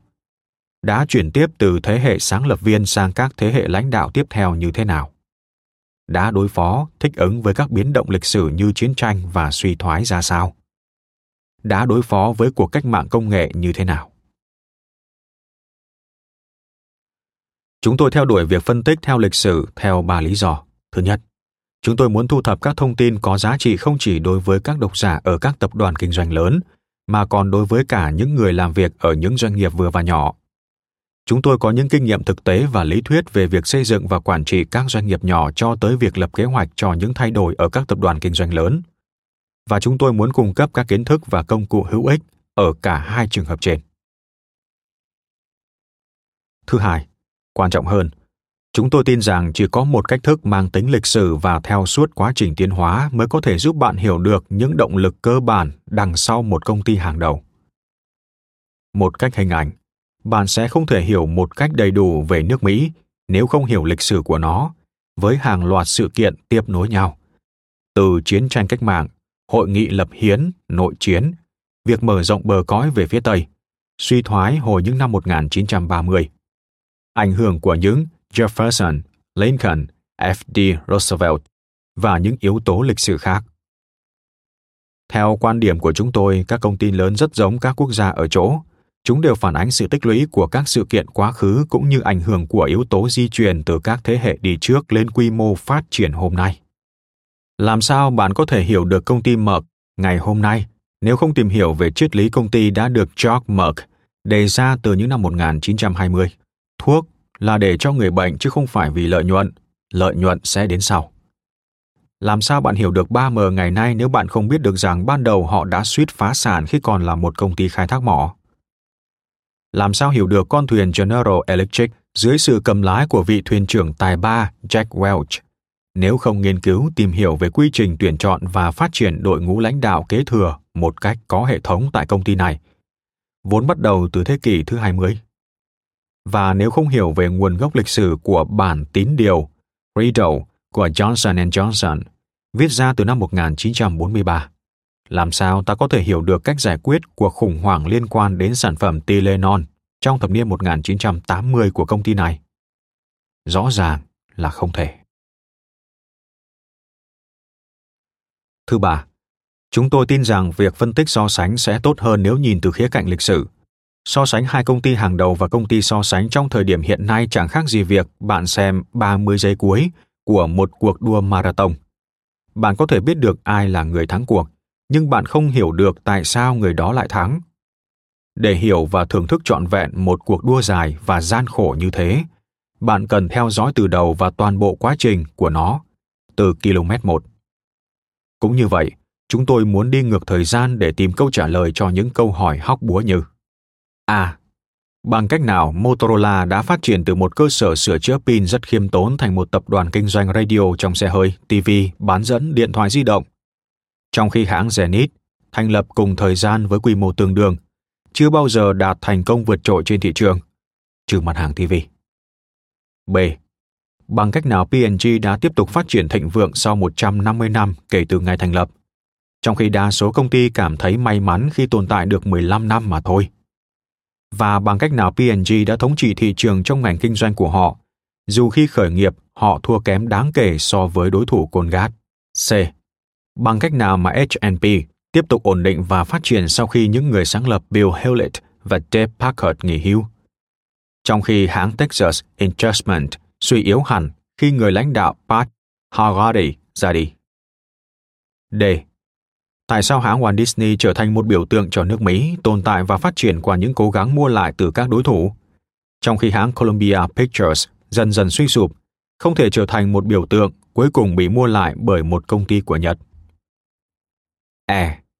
Bằng cách nào hãng Boeing, vốn là một kẻ mờ nhạt trong ngành hàng không dân dụng, đã chuất ngồi McDonnell Douglas một cách ngoạn mục. Phẩm chất gì Boeing đã có trong những năm 1950 mà McDonnell Douglas lại thiếu?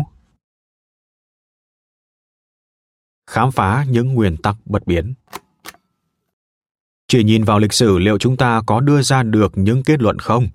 Liệu người ta học được gì từ những điều những công ty này làm ở 10, 30, 50 hay thậm chí 100 năm trước đây? Rõ ràng thế giới đang và sẽ tiếp tục thay đổi. Chúng tôi thừa nhận rằng những phương pháp cụ thể được các công ty này áp dụng thành công trong quá khứ có thể không còn đúng trong tương lai. Nhưng trong quá trình nghiên cứu, chúng tôi tiếp tục quyết tâm tìm ra những nguyên tắc và khuôn mẫu cơ bản, bất biến theo thời gian, có thể được áp dụng qua nhiều thời đại nữa. Ví dụ như những phương thức cụ thể mà các công ty hàng đầu áp dụng để giữ vững cái cốt lõi và khuyến khích sự tiến bộ.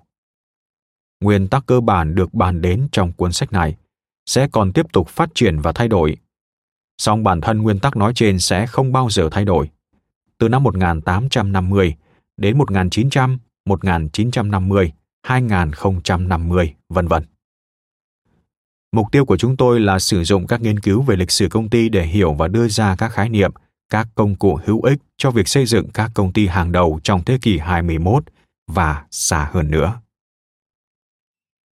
Nhấn mạnh Thật sự mà nói, khía cạnh phân biệt rõ nhất cuốn sách của chúng tôi với tất cả những cuốn sách về quản trị trước đây là việc chúng tôi xem xét các công ty trong suốt chiều dài lịch sử của chúng, xem xét chúng trong mối tương quan so sánh trực tiếp với các công ty khác. Đây là phương pháp chủ yếu nhằm lật lại những huyền thoại thâm căn cố đế và nhằm thấu triệt các nguyên tắc cơ bản đã được áp dụng rộng rãi qua thời gian ở mọi ngành kinh doanh khác nhau. Bước 4. Hàng núi dữ liệu, hàng tháng nghiên cứu và cuộc săn rùa. Khi đã lựa chọn ra các công ty cần nghiên cứu cũng như quyết định áp dụng phương pháp nghiên cứu so sánh và lịch sử, một vấn đề nữa lại nảy sinh. Chính xác là chúng ta cần nghiên cứu điều gì trong toàn bộ lịch sử công ty? Chiến lược trang, Hay cơ cấu tổ chức quản lý, văn hóa công ty, giá trị, hệ thống, dây chuyền sản phẩm, vân vân bởi không biết trước yếu tố nào sẽ quyết định tính hàng đầu của công ty.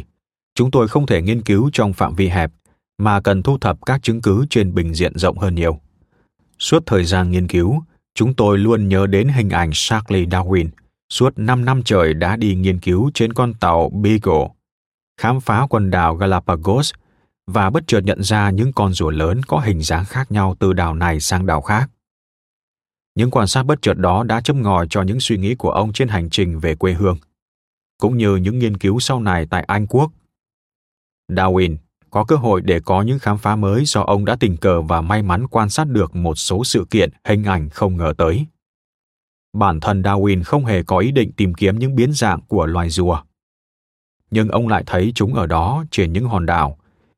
Những con rùa to lớn, lắc lư, có hình dạng kỳ lạ không thể xếp vào loại nào trong giả thiết về các loài được. Chúng tôi cũng mong muốn được gặp những con rùa có hình dạng kỳ dị như thế. chúng có thể khơi dậy những suy nghĩ có ích. Tất nhiên, chúng tôi mong làm việc có hệ thống hơn là đi lòng vòng không có mục đích, chờ đợi một cơ may từ trên trời rơi xuống.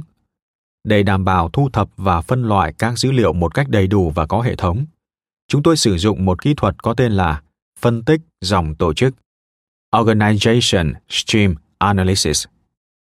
Theo cách này, nhóm nghiên cứu đã thu thập và phân loại 9 loại thông tin trong toàn bộ lịch sử của các công ty. Mời bạn xem bảng A1 phụ lục 3. Các loại thông tin này bao gồm gần như toàn bộ các khía cạnh của một công ty, từ tổ chức, chiến lược kinh doanh, sản phẩm, dịch vụ, cho đến công nghệ, quản lý, cơ cấu chủ sở hữu, văn hóa, giá trị, chính sách và môi trường bên ngoài. Chúng tôi cũng nghiên cứu có hệ thống các báo cáo tài chính thường niên từ năm 1915 và lợi nhuận hàng tháng của cổ phiếu kể từ năm 1926. Ngoài ra chúng tôi cũng xem xét tổng quát lịch sử nước Mỹ nói riêng từ năm 1800 đến năm 1990. Xem xét tổng quát từng ngành công nghiệp mà các công ty này tham gia vào. Để thu thập thông tin của 36 công ty trong thời gian trung bình là hơn 90 năm cho mỗi công ty, chúng tôi đã phải tham chiếu hơn 100 cuốn sách, hơn 3.000 tài liệu cá nhân, bài báo, các tình huống xử lý, tài liệu lưu trữ, các ấn phẩm công ty băng hình. Tính sát sao, chúng tôi đã đọc qua hơn 60.000 trang tài liệu. Con số thực tế có thể lên đến 100.000 trang. Tài liệu cho dự án này chiếm hết 3 ngăn tủ cao, 4 kệ sách, 20 MB dữ liệu trên máy tính. Mời bạn xem bảng A2, phụ lục 3 về các nguồn tài liệu. Bước 5 gặt hái thành quả lao động. Bước tiếp theo là bước khó nhất trong toàn bộ dự án. Chúng tôi đã chất lọc một khối lượng thông tin khổng lồ, chủ yếu là thông tin định tính, thành một số khái niệm chủ yếu liên kết với nhau trong một khuôn mẫu làm trung tâm cho các chứng minh hỗ trợ chi tiết của công trình này. Chúng tôi tìm kiếm các khuôn mẫu lặp đi lặp lại, xác định các khuynh hướng và động lực bên trong, với mục tiêu xác định các khái niệm giải thích sự thành công qua thời gian của các công ty hàng đầu đồng thời có thể sử dụng như là những chỉ dẫn thực tế cho các nhà quản lý khi xây dựng công ty trong thế kỷ thứ 21. Sự phân tích mang tính so sánh là yếu tố quyết định cho những kết quả tìm được. Suốt quá trình nghiên cứu, chúng tôi lật đi lật lại câu hỏi cơ bản. Điều gì đã tạo nên khác biệt giữa các công ty hàng đầu và các công ty so sánh trong một thời gian dài như vậy? Chúng tôi cũng kết hợp quá trình so sánh với quá trình sáng tạo chúng tôi muốn phá bỏ những giáo điều kinh doanh và những quan niệm quản trị phổ biến trên báo chí càng nhiều càng tốt nói cụ thể chúng tôi muốn kích thích những suy nghĩ mới mẻ bằng những ý tưởng thoạt trong bên ngoài không có gì liên quan đến kinh doanh cả rồi kết hợp chúng với những quan sát có được trong quá trình nghiên cứu vì vậy chúng tôi đã đọc rất nhiều sách không liên quan đến kinh doanh sinh vật nhất là học thuyết tiến hóa di truyền học tâm lý học tâm lý xã hội xã hội học triết học khoa học chính trị, lịch sử và nhân loại học. Bước 6. Thực nghiệm và áp dụng vào thực tế. Trong suốt thời gian nghiên cứu, chúng tôi đã liên tục kiểm tra những kết quả tìm được, những khái niệm mới, bằng cách đưa chúng vào thực tế kinh doanh, thông qua các công việc tư vấn và những trách nhiệm của hội đồng quản trị. Khi viết cuốn sách này, chúng tôi đã áp dụng những khuôn mẫu và các công cụ dựa trên nghiên cứu này tại hơn 30 tổ chức, từ những công ty mới thành lập, doanh thu dưới 10 triệu đô la, cho đến những công ty trong tạp chí Fortune 500 có doanh thu hàng tỷ đô la ở nhiều ngành khác nhau, từ máy tính, chăm sóc sức khỏe, dược phẩm, công nghệ sinh học, xây dựng, bán lẻ, vân vân. Thường làm việc với bộ phận quản trị cao cấp, theo yêu cầu trực tiếp của CEO. Chúng tôi có cơ hội trình bày các ý tưởng của mình với bộ phận những người cứng rắn, thực tế, sắc sảo, khôn ngoan, có đòi hỏi cao nhất trong giới doanh nhân.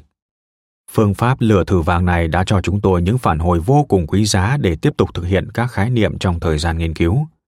Ví dụ, trong một lần làm việc với một hãng dược phẩm, một nhà quản lý đã hỏi, có những giá trị cốt lõi đúng và sai không? Nói cách khác, nội dung của các giá trị cốt lõi là quan trọng nhất hay tính chân thực và nhất quán của các giá trị ấy bất kể nội dung của nó mới là quan trọng nhất có những giá trị nào phổ biến ở mọi công ty hàng đầu không? Chúng tôi đã trở lại các dữ liệu nghiên cứu và trả lời những câu hỏi này một cách có hệ thống. Mời bạn xem thêm chương 3. bằng cách nào đó đã hoàn thành một vòng luân chuyển từ nghiên cứu đến thực hành và trở lại nghiên cứu. Mời bạn xem sơ đồ 1A được đính kèm trong ứng dụng. Quá trình luân chuyển này xảy ra rất nhiều lần đối với nhiều vấn đề khác nhau trong suốt 5 năm nghiên cứu. Thật sự, đã đóng góp rất nhiều cho thành công của cuốn sách này. Mời bạn xem hình vòng luân chuyển được đính kèm trong ứng dụng. Hãy để các chứng cứ lên tiếng. Mọi dự án nghiên cứu về khoa học xã hội đều có những khó khăn và hạn chế nhất định, và công trình của chúng tôi cũng không là ngoại lệ. Chúng tôi chỉ có thể sử dụng các tư liệu lịch sử và tận dụng hiệu quả những thông tin này. Chúng tôi không có điều kiện lặp đi lặp lại các thí nghiệm cần thiết như trong một nghiên cứu khoa học. Trong phụ lục 1, chúng tôi đã trình bày một số vấn đề độc giả lưu tâm, những câu hỏi có thể đặt ra và những trả lời đáp án của các tác giả cho những vấn đề liên quan đến phương pháp nghiên cứu của dự án này. Tuy nhiên, cho dù có tất cả những vấn đề trên, thì khối lượng thông tin khổng lồ mà chúng tôi đã xem xét kết hợp với quá trình luân chuyển từ nghiên cứu đến lý thuyết, đến thực tế, đã cho chúng tôi sự tin tưởng rất lớn rằng các kết luận tìm được là có lý do và quan trọng hơn cả là hữu ích cho việc phát triển các công ty xuất sắc. Chúng tôi không hoanh hoang tuyên bố đã tìm ra chân lý. Không ai có thể tuyên bố như vậy trong khoa học xã hội cả. Chúng tôi chỉ tự tin tuyên bố rằng chương trình này giúp chúng tôi hiểu rõ hơn về các tổ chức và tìm ra các công cụ để lập nên những công ty tốt hơn trong quá khứ. Giờ đây, chúng tôi xin được chia sẻ những điều chúng tôi tìm được từ chương trình này. Hy vọng độc giả tìm ra được nhiều điều có ích, vì lịch sử các công ty này có thể dạy chúng ta nhiều điều. Tuy nhiên, chúng tôi cũng mong độc giả hãy tự mình suy nghĩ khách quan và có tính phê phán khi đọc. Chúng tôi mong các bạn suy xét một cách có suy nghĩ và phản bác khi cần, hơn là chấp nhận một cách vô điều kiện các kết luận chúng tôi đưa ra. Hãy để các chứng cứ tự lên tiếng. Bạn sẽ là trọng tài, là quan tòa, có quyền phán xét, đúng không? Cảm ơn các bạn đã lắng nghe podcast thư viện sách nói podcast này được sản xuất bởi phonos, ứng dụng sách nói có bản quyền và âm thanh số dành cho người việt. Hẹn gặp lại ở những tập tiếp theo.